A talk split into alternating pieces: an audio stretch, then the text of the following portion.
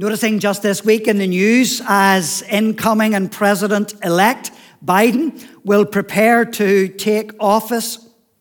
It's actually 80 years exactly to this month, January 1941, when a former US President, F.D. Roosevelt, made a speech to Congress. And in that speech, he was outlining his hopes for the war or just after the war. And he outlined four basic freedoms. And those freedoms, hopefully, as you'll see on the screen, are, are, outlined as freedom of speech, freedom of worship, freedom from want, and freedom from fear. Now, to one extent more than another, perhaps, some of those freedoms have been realized. We have experienced some of that. But also, I think there's another freedom which might resonate with our hearts, and it's something that this passage speaks into. And it's that freedom, we might call it, freedom from ourselves. And that's why I think Galatians 5, verse 1 resonates so deeply with us. When we read things like it says, it is for freedom that Christ has set us free. But you know, that's not so easy to live with, actually. And that, in many ways, describes the, the struggle that we all face day by day because we know at times that we don't feel free. Now, some of you might try and convince yourself that actually you are basically a good person. But let's face it, even the Apostle Paul struggled with this slavery. In many ways, that, that slavery that, that James was trying to outline for us. If I was to read from Romans chapter 7, this is how Paul describes it in verses 18 and 19. Romans chapter 7. For I know that good does, that good itself does not dwell in me. That is, in my sinful nature. For I have the desire to do what is good, but I cannot carry it out. For I do not do the good I want to do, but the evil that I do not want to do, this I keep on doing. And actually, as Paul was writing to this Galatian church. That's what many people in the church, the, the Judaizers, the, the legalists would, would have been saying. They say, exactly, that's why we need the law, because you can't free yourself from doing these things, and yet the law is there. It's like a big stick, and it's there to hit you and tell you this is what you need to do. This is why you need the law. But Paul would say, no. We're not to be trapped by these things. No amount of legislation, no amount of rules and laws can ever change your heart. You know, it might make it appear on the outside that you are obeying the rules as you perhaps begrudgingly try and show to the world that you're keeping the laws, but on the inside, your heart isn't changed. That's what Paul has been saying all the way through this letter to the Galatians. And isn't that also, in many ways, the struggle that our national government and our local government are wrestling with at the moment as they try and impose rules and laws and regulations? Because we remind ourselves actually that no amount of rules ever change the heart and what we're like on the inside. And that's why People organize parties, and maybe there's 40 people in their homes.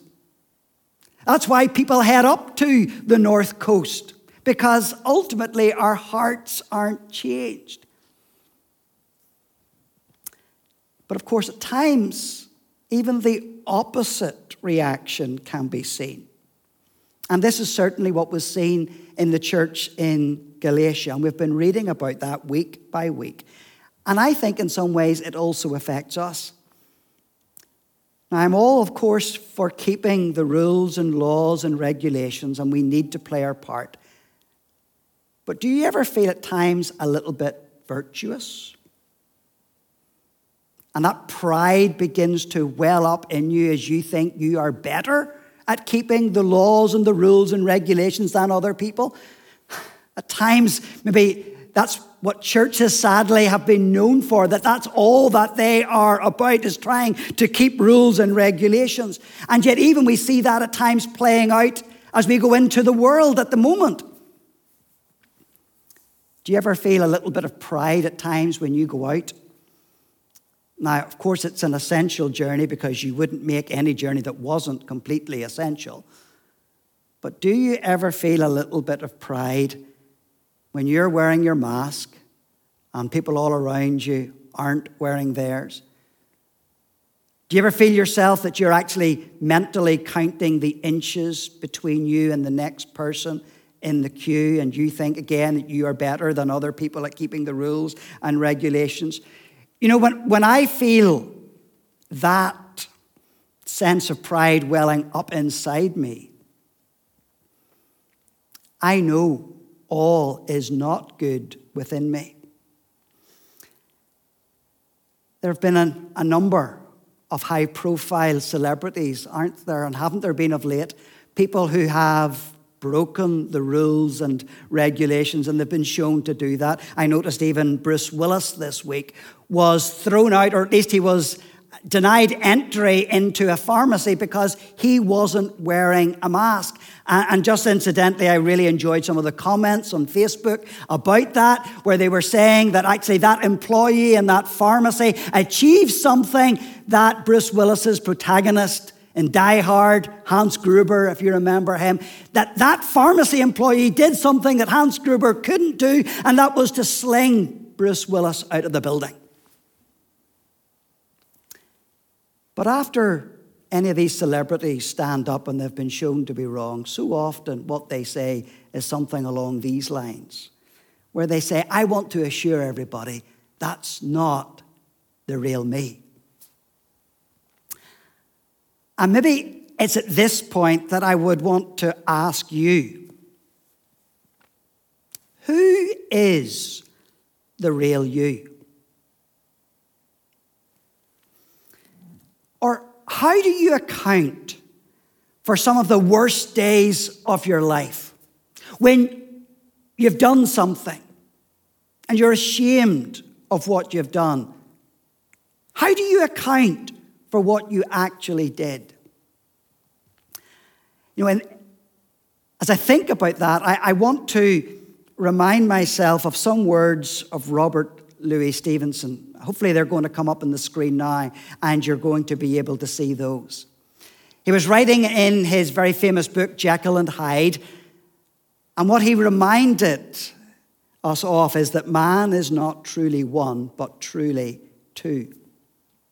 If I remind you of the storyline, Dr. Jekyll is a respectable London doctor. He's kind, he's religious, but in the course of some scientific research, he discovers a drug which is able to change him. And he becomes this horrible, malevolent, repulsive person he calls Hyde. And in the form of Hyde, he carries out some dreadful acts. Yet Dr. Jekyll, for all of his attitudes of being repulsed by what Hyde gets up to, he still feels drawn to performing whatever happens in the form of Hyde. He, he feels drawn and he feels addicted to that. Even at one point in the story, for two months, he resists the urge to take that drug. And yet finally, he takes the drug, he becomes Hyde, and he carries out a brutal murder. The more he tries to resist, the more he is drawn. Eventually, that evil side of his personality begins to take root. It becomes the, the dominant side of his personality. And at the end of the story, he commits suicide because of the sense of guilt and shame that he has, he has carried because of all that he has done in the form of Hyde. But you know, Jekyll and Hyde aren't to be thought of as some bizarre characters in science fiction. Because what Stevenson was doing, as Stevenson writes his story, is that he is actually painting a picture of all of us. Because no matter how charitable and upright and good that we think we are, there is, even as we read the scriptures, there is this sense of a beast that's within us. And the more that we indulge the beast, the less that we are able to overcome it. And whether we like it or not, we're, we're, this, we're victims of all of this. And that being so, don't you think that Stevenson, as he writes these words, would find what we've read in Galatians very interesting? I'm going to show you verse 17 of chapter 5 on the screen. Because in this verse, Paul is describing that inner war he says, The flesh desires what is contrary to the spirit, and the spirit what is contrary to the flesh. They are in conflict with each other, so that you are not to do whatever you want. You know, Stevenson had a, a, Scottish Presbyterian upbringing. It's very likely that he would have been familiar with what Paul has been writing in Galatians. But there is one important difference between what Stevenson writes and what Paul writes in Galatians. Because Stevenson is a pessimist. And in the end, Hyde overcomes Jekyll. But for all Paul's debating about the reality of original sin and the power over our lives, he still emerges as an optimist Look at verse 16, the next verse I'm going to show on the screen, which is simply saying, So I say to you, live by the Spirit, and you will not gratify the desires of the flesh. You know, this, this is Paul's answer to the struggles that you face each and every day. Here, Genuinely, here is hope for you because here is victory and not defeat. And perhaps even right now, what we need to do is just to pause and to allow God's word to really touch our hearts. And it's at this point that we need to remind ourselves that of whom Paul is actually speaking because Paul is speaking to Christians. He is speaking to people who know and love Jesus. And this is how he is describing this, this conflict that's going on.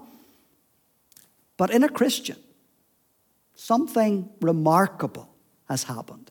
And that's why I want you also to look at verse 18. And it's the, the next verse that I'm going to show. If you are led by the Spirit, you are not under the law. Because in a Christian, something remarkable has happened. Something supernatural has occurred because the Holy Spirit has taken up residence inside a believer, and the balance of power has now changed. And if I go back to my image of what I was talking about, Jekyll and Hyde, it's no longer simply Jekyll versus Hyde, but it is Jekyll plus the Holy Spirit versus Hyde. And if I go back to what I was saying, in verse 1 as we began, it is for freedom that Christ has set us free.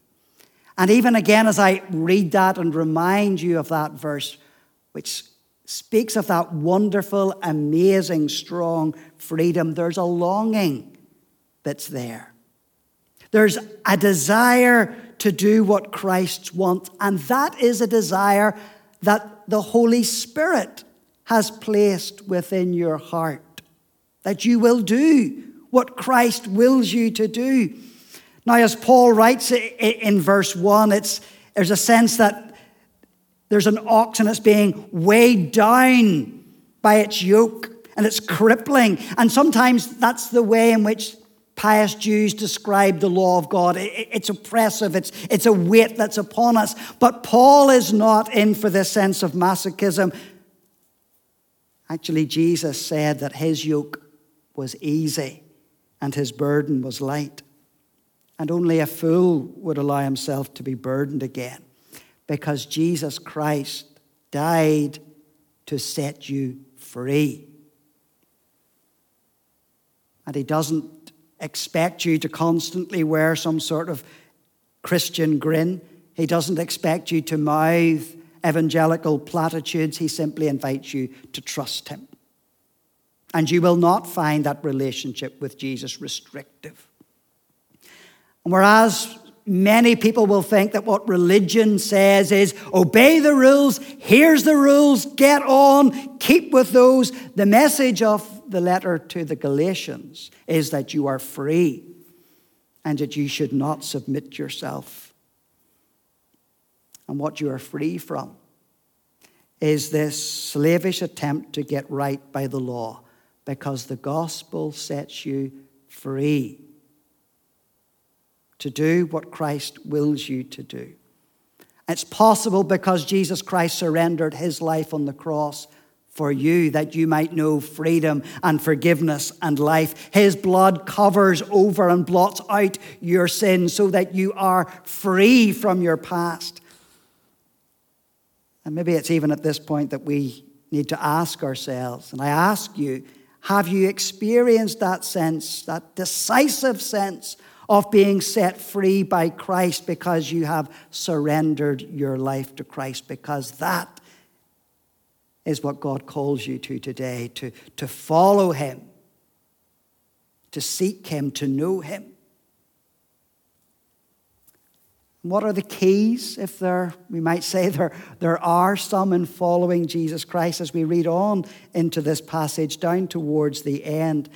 I w- want to remind you of two significant things. First of all, I'm simply going to say, and this is a, a slide that's going to come up, and it's going to say, I encourage you to be decisively committed to Christ. Verse 24. Those who belong to Christ Jesus have crucified the flesh with its passions and desires. Now, in no way is Paul suggesting here that you do not experience or feel the conflict, because that's what he has been totally writing about. We know that we feel that. But at the same time, you remember and you remind yourself that you have decisively committed yourself to Jesus Christ. And if you are struggling in, in a, any area of life, we just need to think have we actually made that decisive break? Perhaps your repentance has been shallow and, and weak, or perhaps even non existent. Have you ever really made that break with the past? Be decisively committed to Jesus Christ. And then, as I look into verse 25, maybe this second key, and it's a slide that will come up on the screen. Verse 25 says, Since we live by the Spirit, let us keep in step with the Spirit. Now, that's an active verse.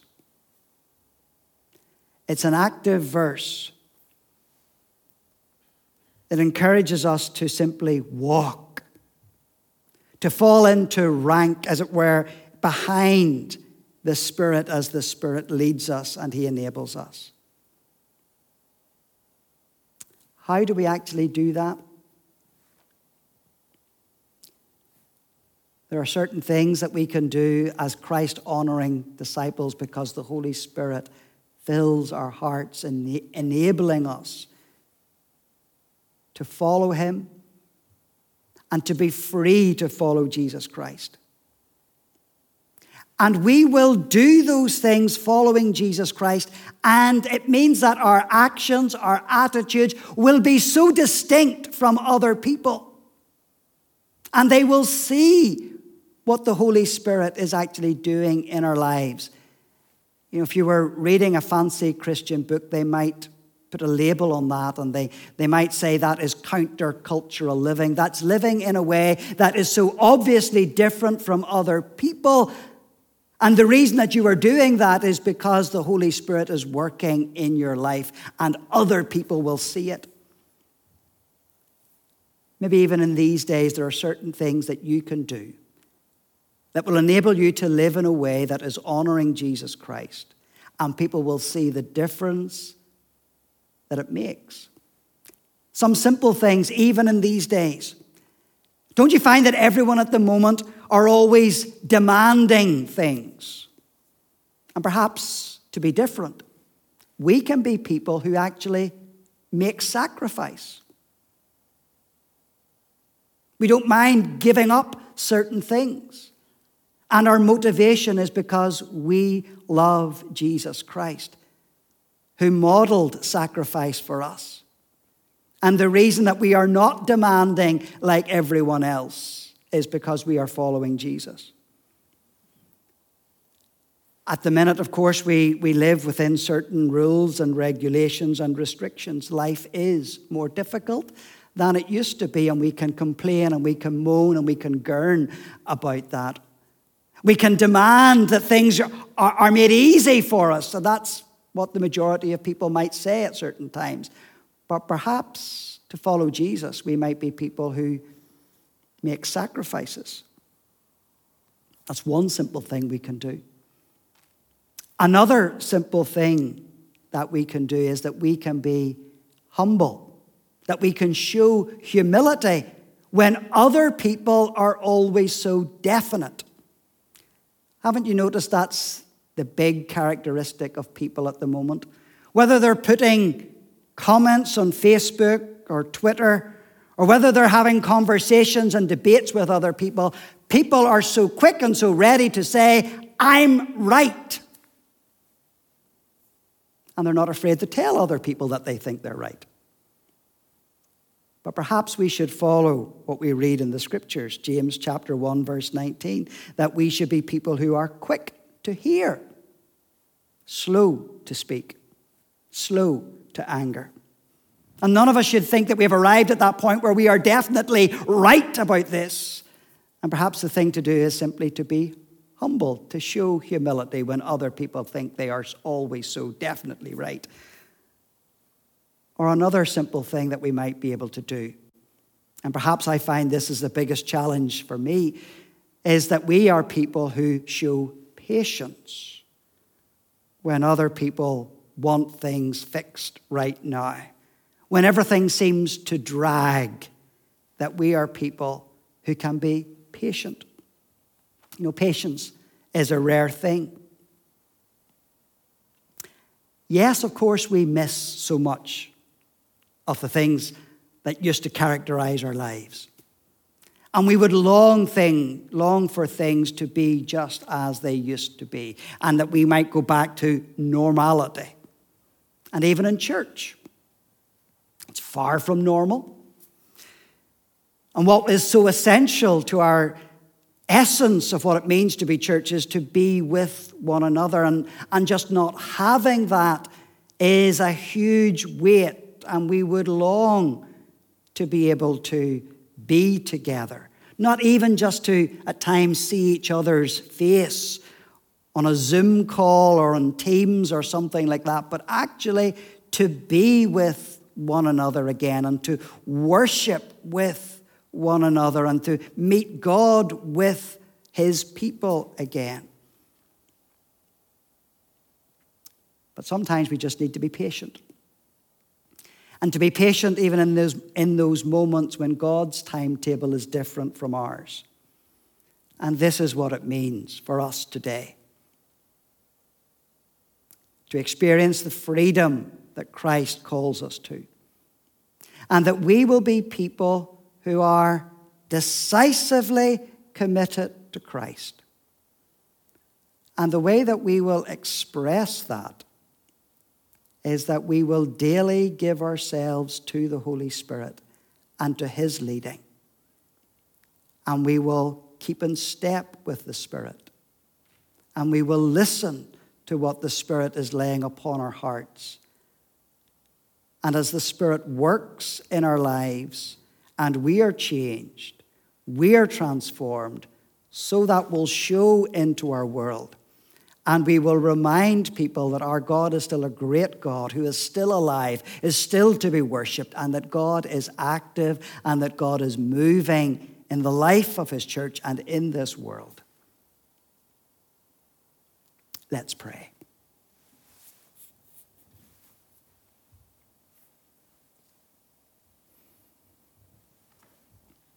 Father, speak to us. Lay your word upon our hearts. Challenge us, mold us, change us. Give us a whole, holy boldness, a desire to follow you. But Lord, may we long to know that freedom that is ours, to walk as you are calling us to walk and to point to Jesus. Amen.